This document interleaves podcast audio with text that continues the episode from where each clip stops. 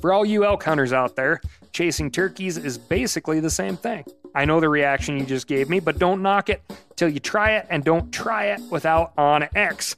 The Hunt app will not only help you find new areas on public ground, but I use it to find out landowner info to get permission on private ground that I see birds on as well. OnX Hunt has a special offer for you. Use code CAL to receive 20% off your membership at onxmaps.com slash hunt and find more birds this spring. After three years of work, our follow up to the Meat Eater Fish and Game Cookbook is here. It's the Meat Eater Outdoor Cookbook wild game recipes for the grill, smoker, campfire, and camp stove. Here is your book for everything that's best cooked or eaten outside. From grilling to open fire cooking to Dutch ovens to smokers to barbecue to backpacking meals to how to pull off the perfect fish fry with pit stops along the way for lessons about ice age cooking methods and the best five ways to construct a cooking fire you can be proud of. And of course, we're focusing on wild game and fish here with over 100 recipes, including stuffed venison burgers three ways, wild duck with aji verde sauce, a jerky made with cola, a gin and tonic made with fire charred lemons, and grilled frog legs made with a sticky sweet sauce. This ain't your normal cookbook, so be prepared to be surprised. Get your copy now. For more info, visit themeateater.com or buy it wherever books are sold. From MeatEater's World News Headquarters in Bozeman, Montana, this is Cal's Week in Review presented by STIHL. STIHL products are available only at authorized dealers. For more, go to stihldealers.com. Now, here's your host, Ryan Cal Callahan. What do mountain lions and walruses have in common? Usually not much, but last week both animals were involved in unusual attacks that left their human victims literally scratching their heads. Thanks to Bob T and Cody Tolina for sending us these stories. All the way up in Nunavut, which is the largest and northernmost territory of Canada, three walrus hunters found themselves in cold water after one of the 2,000 pound mammals flipped their boat. They'd spied a walrus from their small aluminum watercraft. One of them took a shot. The walrus dove and resurfaced a few times, but the final time, it tried to jump in the back of their boat. The hunters believe it was trying to get up on the ice and mistook the boat for an ice floe. Either that, or it was unhappy for being shot. You shot me! Okay, moving on. You shot me right in the arm! Why did. Anyway, the boat flipped and the three hunters were pitched into the frigid ocean. The air temperature was negative 20 degrees Celsius or minus 4 Fahrenheit. The men survived because the boat retained enough air in the hull to stay afloat. They clambered onto the bottom of the boat, which is now the top of the boat, and had to wait six hours to be rescued. Amazingly, they all survived and are doing just fine. They never saw the walrus again. In Colorado last week, a mountain lion took a swipe at a man's head as he was sitting in a hot tub. The man was sitting in the warm water with his wife when a mountain lion snuck up behind them and gave the man four superficial scratches on the top of his head.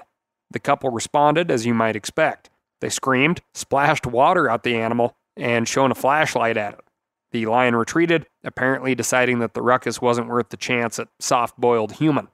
The man is fine, but state wildlife officials say they're taking this incident very seriously and are attempting to capture the offending cat. But also included that this is not the first story of a cougar getting pawsy in a Colorado mountain town hot tub. Someplace warm. A place where the beer flows like wine.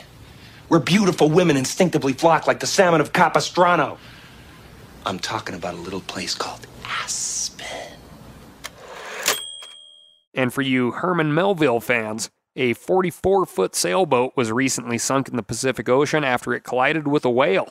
Reportedly, the captain of the vessel Rain Dancer of Tavernier, Florida, Rick Rodriguez, had just dunked a slice of vegetarian pizza in ranch dressing when the boat lurched onto its side. Alarms started to sound as the vessel took on water, and one of the crewmates reported that a large side fin could clearly be seen out of the water. Infer what you will, but although many people love it, ranch dressing on pizza is gross and can get this type of violent overreaction from pizza fans just about anywhere.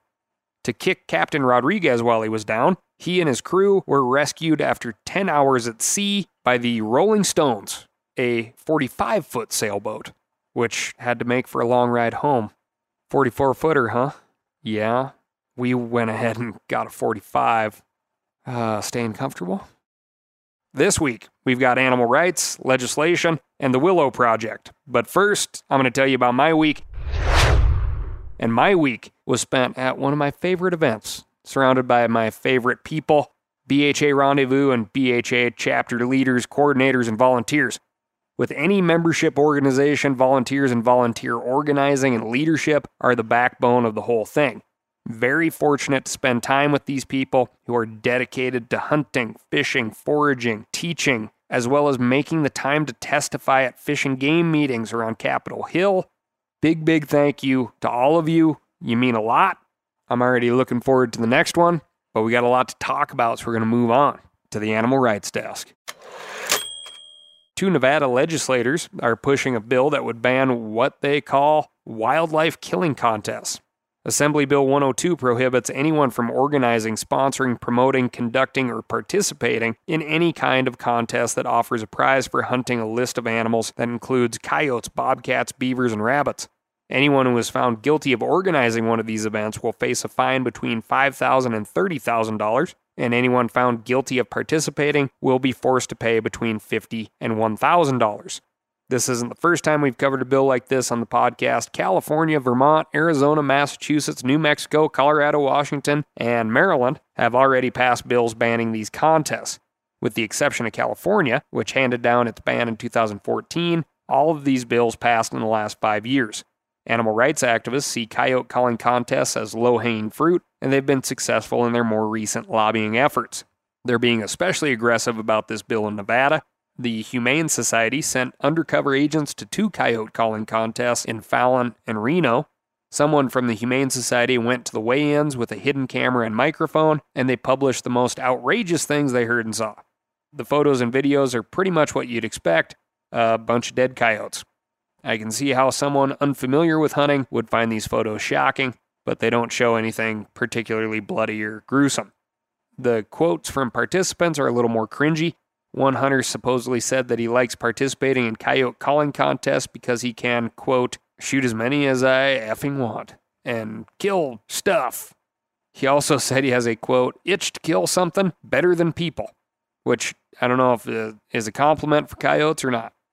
This isn't a great look, but it's one of only a few quotes the Humane Society includes in their press release. If that's the best this investigator could come up with after spending two days fishing for bad quotes, I'd say the Humane Society needs to hire a new undercover agent. We reached out for the full audio recording to hear these quotes in context, but the animal rights organization hasn't responded, and I'm not holding my breath. I did hear back from George McNeil, who organized one of the contests the Humane Society investigated. He told me that the report slightly exaggerated the number of coyotes killed, but it also falsely implied that the coyotes were just dumped in a hole. That's not true at all. Many of the participants keep their dogs and sell the pelts at the local fur trading show. Every one of the contests has somebody that wants those pelts. And so they generally take all the dogs. I've been approached twice, I think, from other from people calling in and saying, you know, hey, what are you going to do with those pelts? They're willing to come out here and pick up all the dogs. The hunting community has had legitimate and productive debates about the place of predator contests and how those contests should operate. The Humane Society claims that hunters ought to oppose these events because they make us look bad. But if they really cared about the public perception of hunters, they wouldn't cherry pick a few bad quotes and plaster images of dead coyotes across social media. In other words, if they're trying to convince hunters to agree with them, uh, they're a long way off. Anyway, if you live in Nevada and want these contests to continue, give your state legislators a call and tell them what you think about Assembly Bill 102. The bill is being considered right now by the Assembly Committee on Natural Resources, so you should contact those legislators as well. And we'll have these up at themeateater.com forward slash cal in case you need to track them down later. If predator hunting is a public enemy number one for animal rights activists, hound hunting is a close second. The Center for Biological Diversity submitted a petition to the U.S. Forest Service earlier this year to prohibit hound hunting on the Chequamegon Nicolet National Forest in northern Wisconsin. They argue that the dogs pose a danger to wolves, which were recently returned to the endangered species list. Houndsmen are no longer allowed to target wolves, but the Center for Biological Diversity worries that if dogs are allowed to go after bears or bobcats, they'll run into wolves and injure them. There's just one problem. Even according to the center's own petition, the injuries almost always run the other direction. During the 2021 wolf hunt, for example, only one wolf was documented to have been killed by dogs. However, more than 100 dogs have been killed or injured by wolves in Wisconsin over the last five years. I'm sure wolves have also sustained some injuries, but I'd say the chance of a pack of bear dogs going after a wolf and succeeding in beating up the much larger canine are pretty slim. If you'd like to weigh in on this one, contact Gina Owens and Paul Strong. They're the U.S. Forest Service officials who received the petition, and I'll include their contact info at themeateater.com forward slash cal. Moving on to the legislative desk. The Kansas Fish and Game Commission voted unanimously earlier this month to ban the use of trail cams on public land. While several western states have imposed similar bans in recent years, Kansas is the first Midwestern whitetail state to follow suit.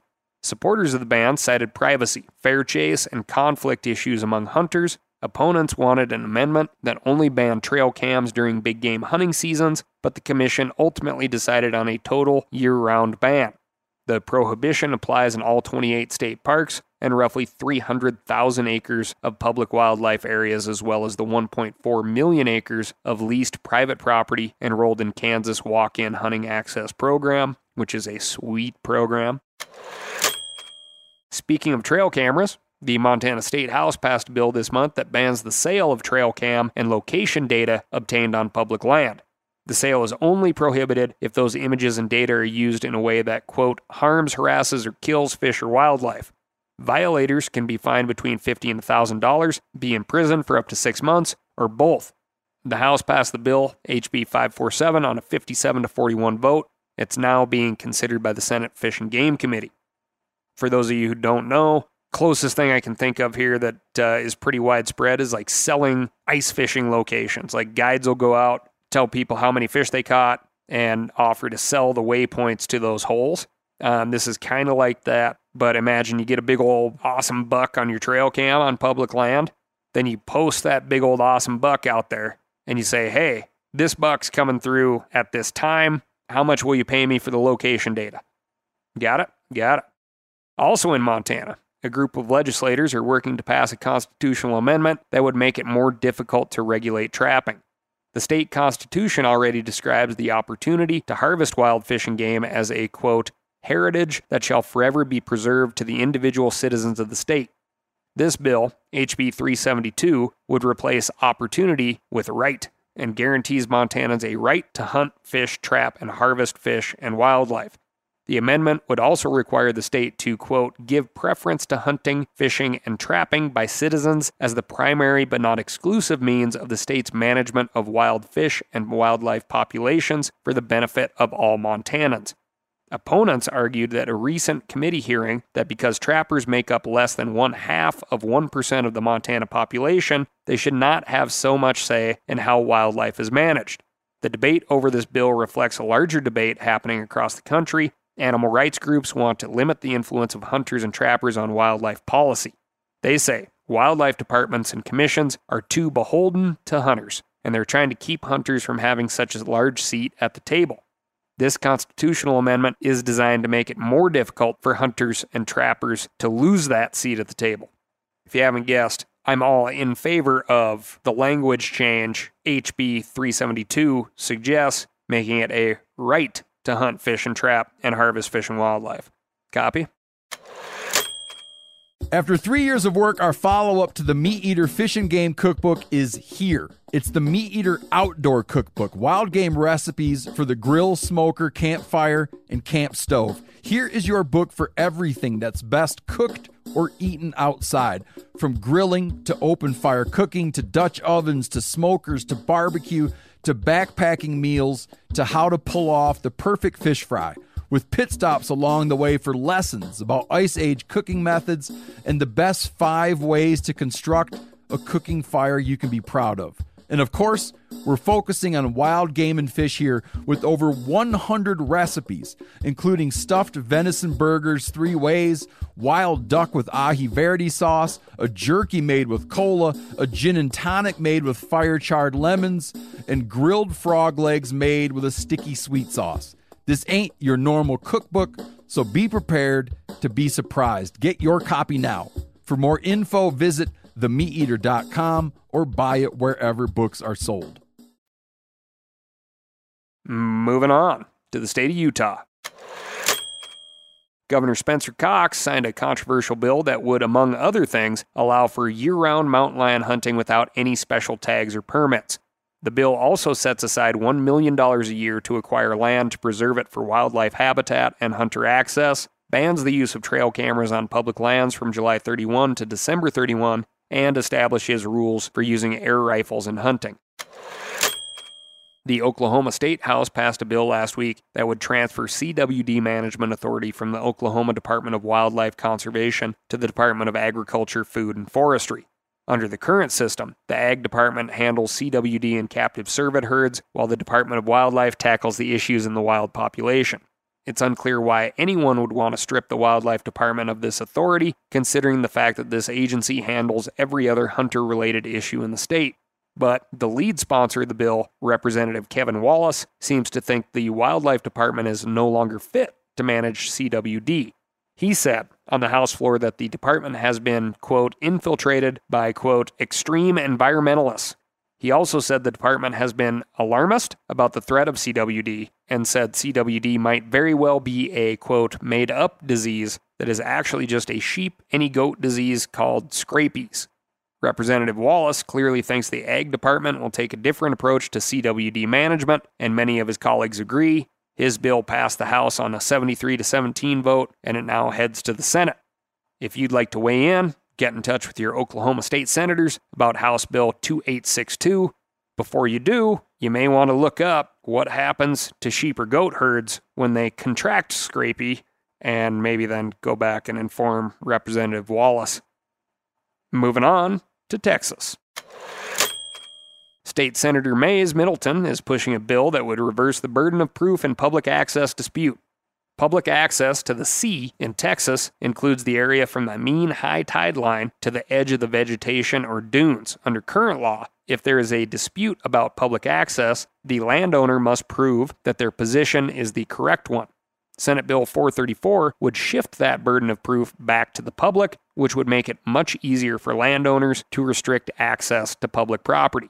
The bill doesn't change the definition of public and private, but it does mean that the state will be forced to defend public property in court again and again and again. Listener Joshua Hoke wrote in to tell me that this bill will majorly impact access for recreation and fishing in areas like Galveston and Corpus Christi, Port Aransas. Ironically, some landowners are also opposing the bill because it would mean that the state will no longer handle beach cleanup and other maintenance on beach property with no public access. Senate Bill 434 has not been sent to the Natural Resources and Economic Development Committee, but it has not received a hearing either. Alaskans are concerned about a new Bureau of Land Management program that would transfer federal public land to the state of Alaska, which would then use that land to fund the University of Alaska. The program was included in the most recent omnibus bill package passed by Congress. Some of the land that will be transferred is located along the Denali Highway, often abbreviated the DH by locals. So you know how to refer to it when you ever go up there, slide into a saloon and have a beer. These parcels are prime habitat for all sorts of wildlife, including moose, caribou, black bears, brown bears, lake trout, and grayling. Justin Mason, a board member for the Alaska chapter of Backcountry Hunters and Anglers, also pointed out that locals love this area because it has a feeling of true wilderness. He told me that lands will most likely be sold as recreational parcels to individual Alaskans or to commercial developers like Carnival Cruise Lines. The area already has some development, but Mason and others are concerned about adding even more development to this pristine wilderness area. Unfortunately, there isn't much Alaskans can do to keep the transfers from happening. But Mason still believes it's worthwhile to pressure the state to manage the land responsibly that's always our job as public land users, but it's especially important when states are deciding how to sell what was formerly federal public land. I'm Going to jump back over to the state level and talk about Wisconsin, courtesy of one Mr. Trevor Hubbs. You Wisconsinites may know that the Wisconsin Conservation Congress is an organizational body of delegates elected by the citizens to advise the Natural Resources Board and Department of Natural Resources on responsible management of Wisconsin's natural resources based on the North American model of wildlife conservation. But you may not know that listeners in Wisconsin who attend their county spring open house can meet their delegates, meet their representatives, and discuss the spring hearings for 2023. They can vote on new members and make their opinion known on any wildlife management or natural resources topic. Further, you may not know that you Wisconsinites need to vote in the spring hearing, which is available online April 10 through April 13th. Pay special attention to the Turkey and Upland Game Committee question number 70, which establishes an annual purchase of a native grouse stamp, which would then authorize you to hunt grouse in Wisconsin before you go crying in the mud about, you know, an extra fee that you got to pay, keep in mind Wisconsin currently requires a pheasant stamp. The funds from that stamp go toward the pheasant stocking program. This new proposed native grouse stamp would raise funds to be directed toward habitat development and preservation for Wisconsin's four native grouse species the prairie chicken, which is probably going to be on the endangered species list here soon, the sharp tailed grouse. Yes, you have sharp tailed grouse in Wisconsin. Spruce grouse and ruffed grouse. This is a big deal. I think you know how I'd vote on that. So show up, represent. If you need more info, you can find it at dnr.wisconsin.gov forward slash about forward slash WCC forward slash spring hearing. We'll get that up at the Ask Cal site as well. Moving on to the snake desk. A new comprehensive study published by the U.S. Geological Survey has found that the Burmese python population in Florida is not only growing, it's also uh, expanding. The study pulls together decades of python research and data into one document and provides a breakdown of 76 prey species found in python digestive tracts. It also reports new findings, including a summary of body sizes, a comprehensive assessment of all control tools explored to date, and the estimated geographic spread of pythons over time. The estimated geographic spread isn't great news for the biologists and hunters hoping to keep the population in check. The giant invasive snakes have been spreading steadily beyond their core range in the Florida Everglades since the late 1990s and are now invading areas as far north as West Palm Beach and Fort Myers. While the study admits that low detection rates make precise population estimates difficult, researchers are confident enough to claim, quote, eradication of the population across the landscape is not possible with existing tools.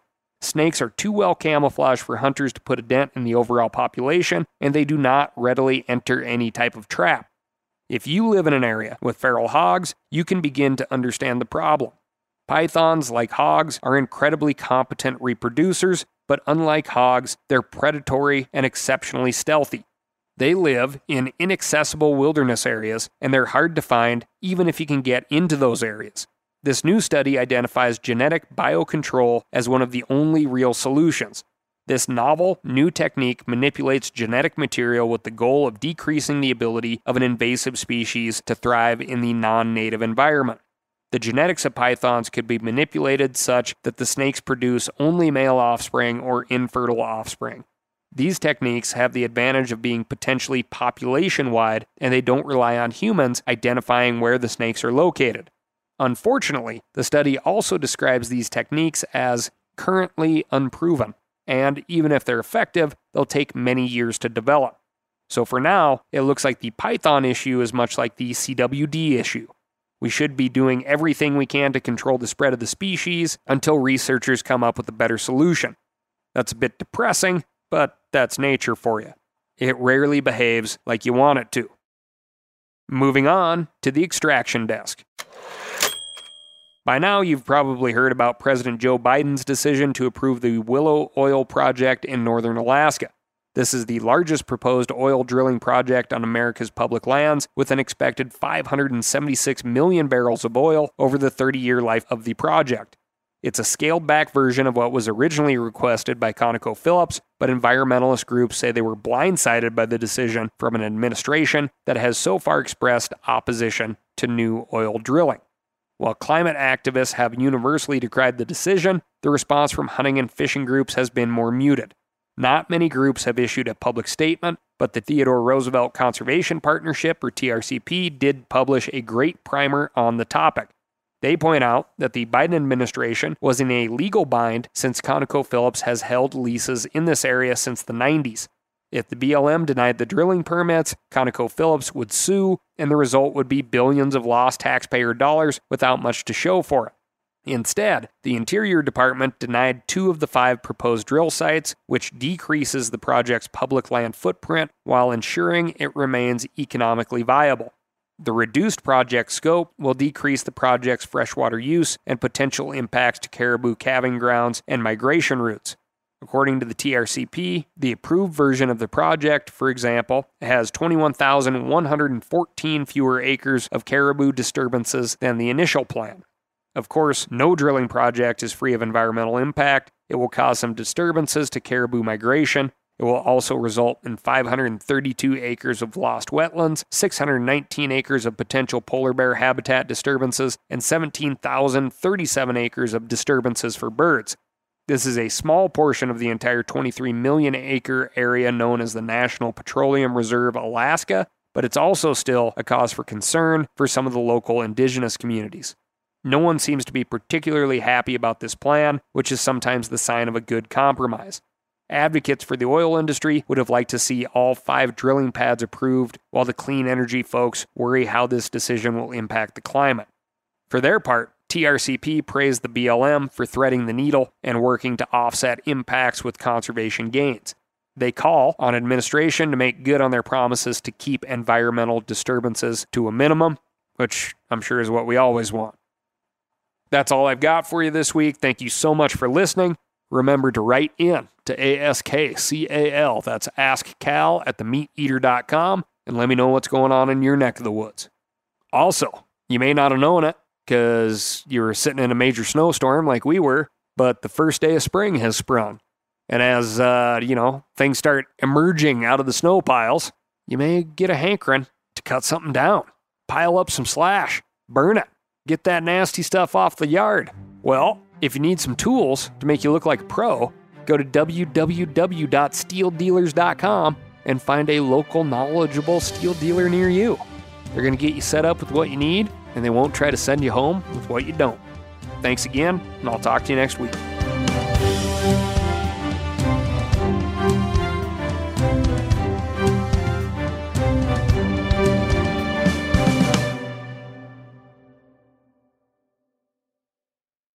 After three years of work, our follow up to the Meat Eater Fish and Game Cookbook is here. It's the Meat Eater Outdoor Cookbook wild game recipes for the grill, smoker, campfire, and camp stove. Here is your book for everything that's best cooked or eaten outside.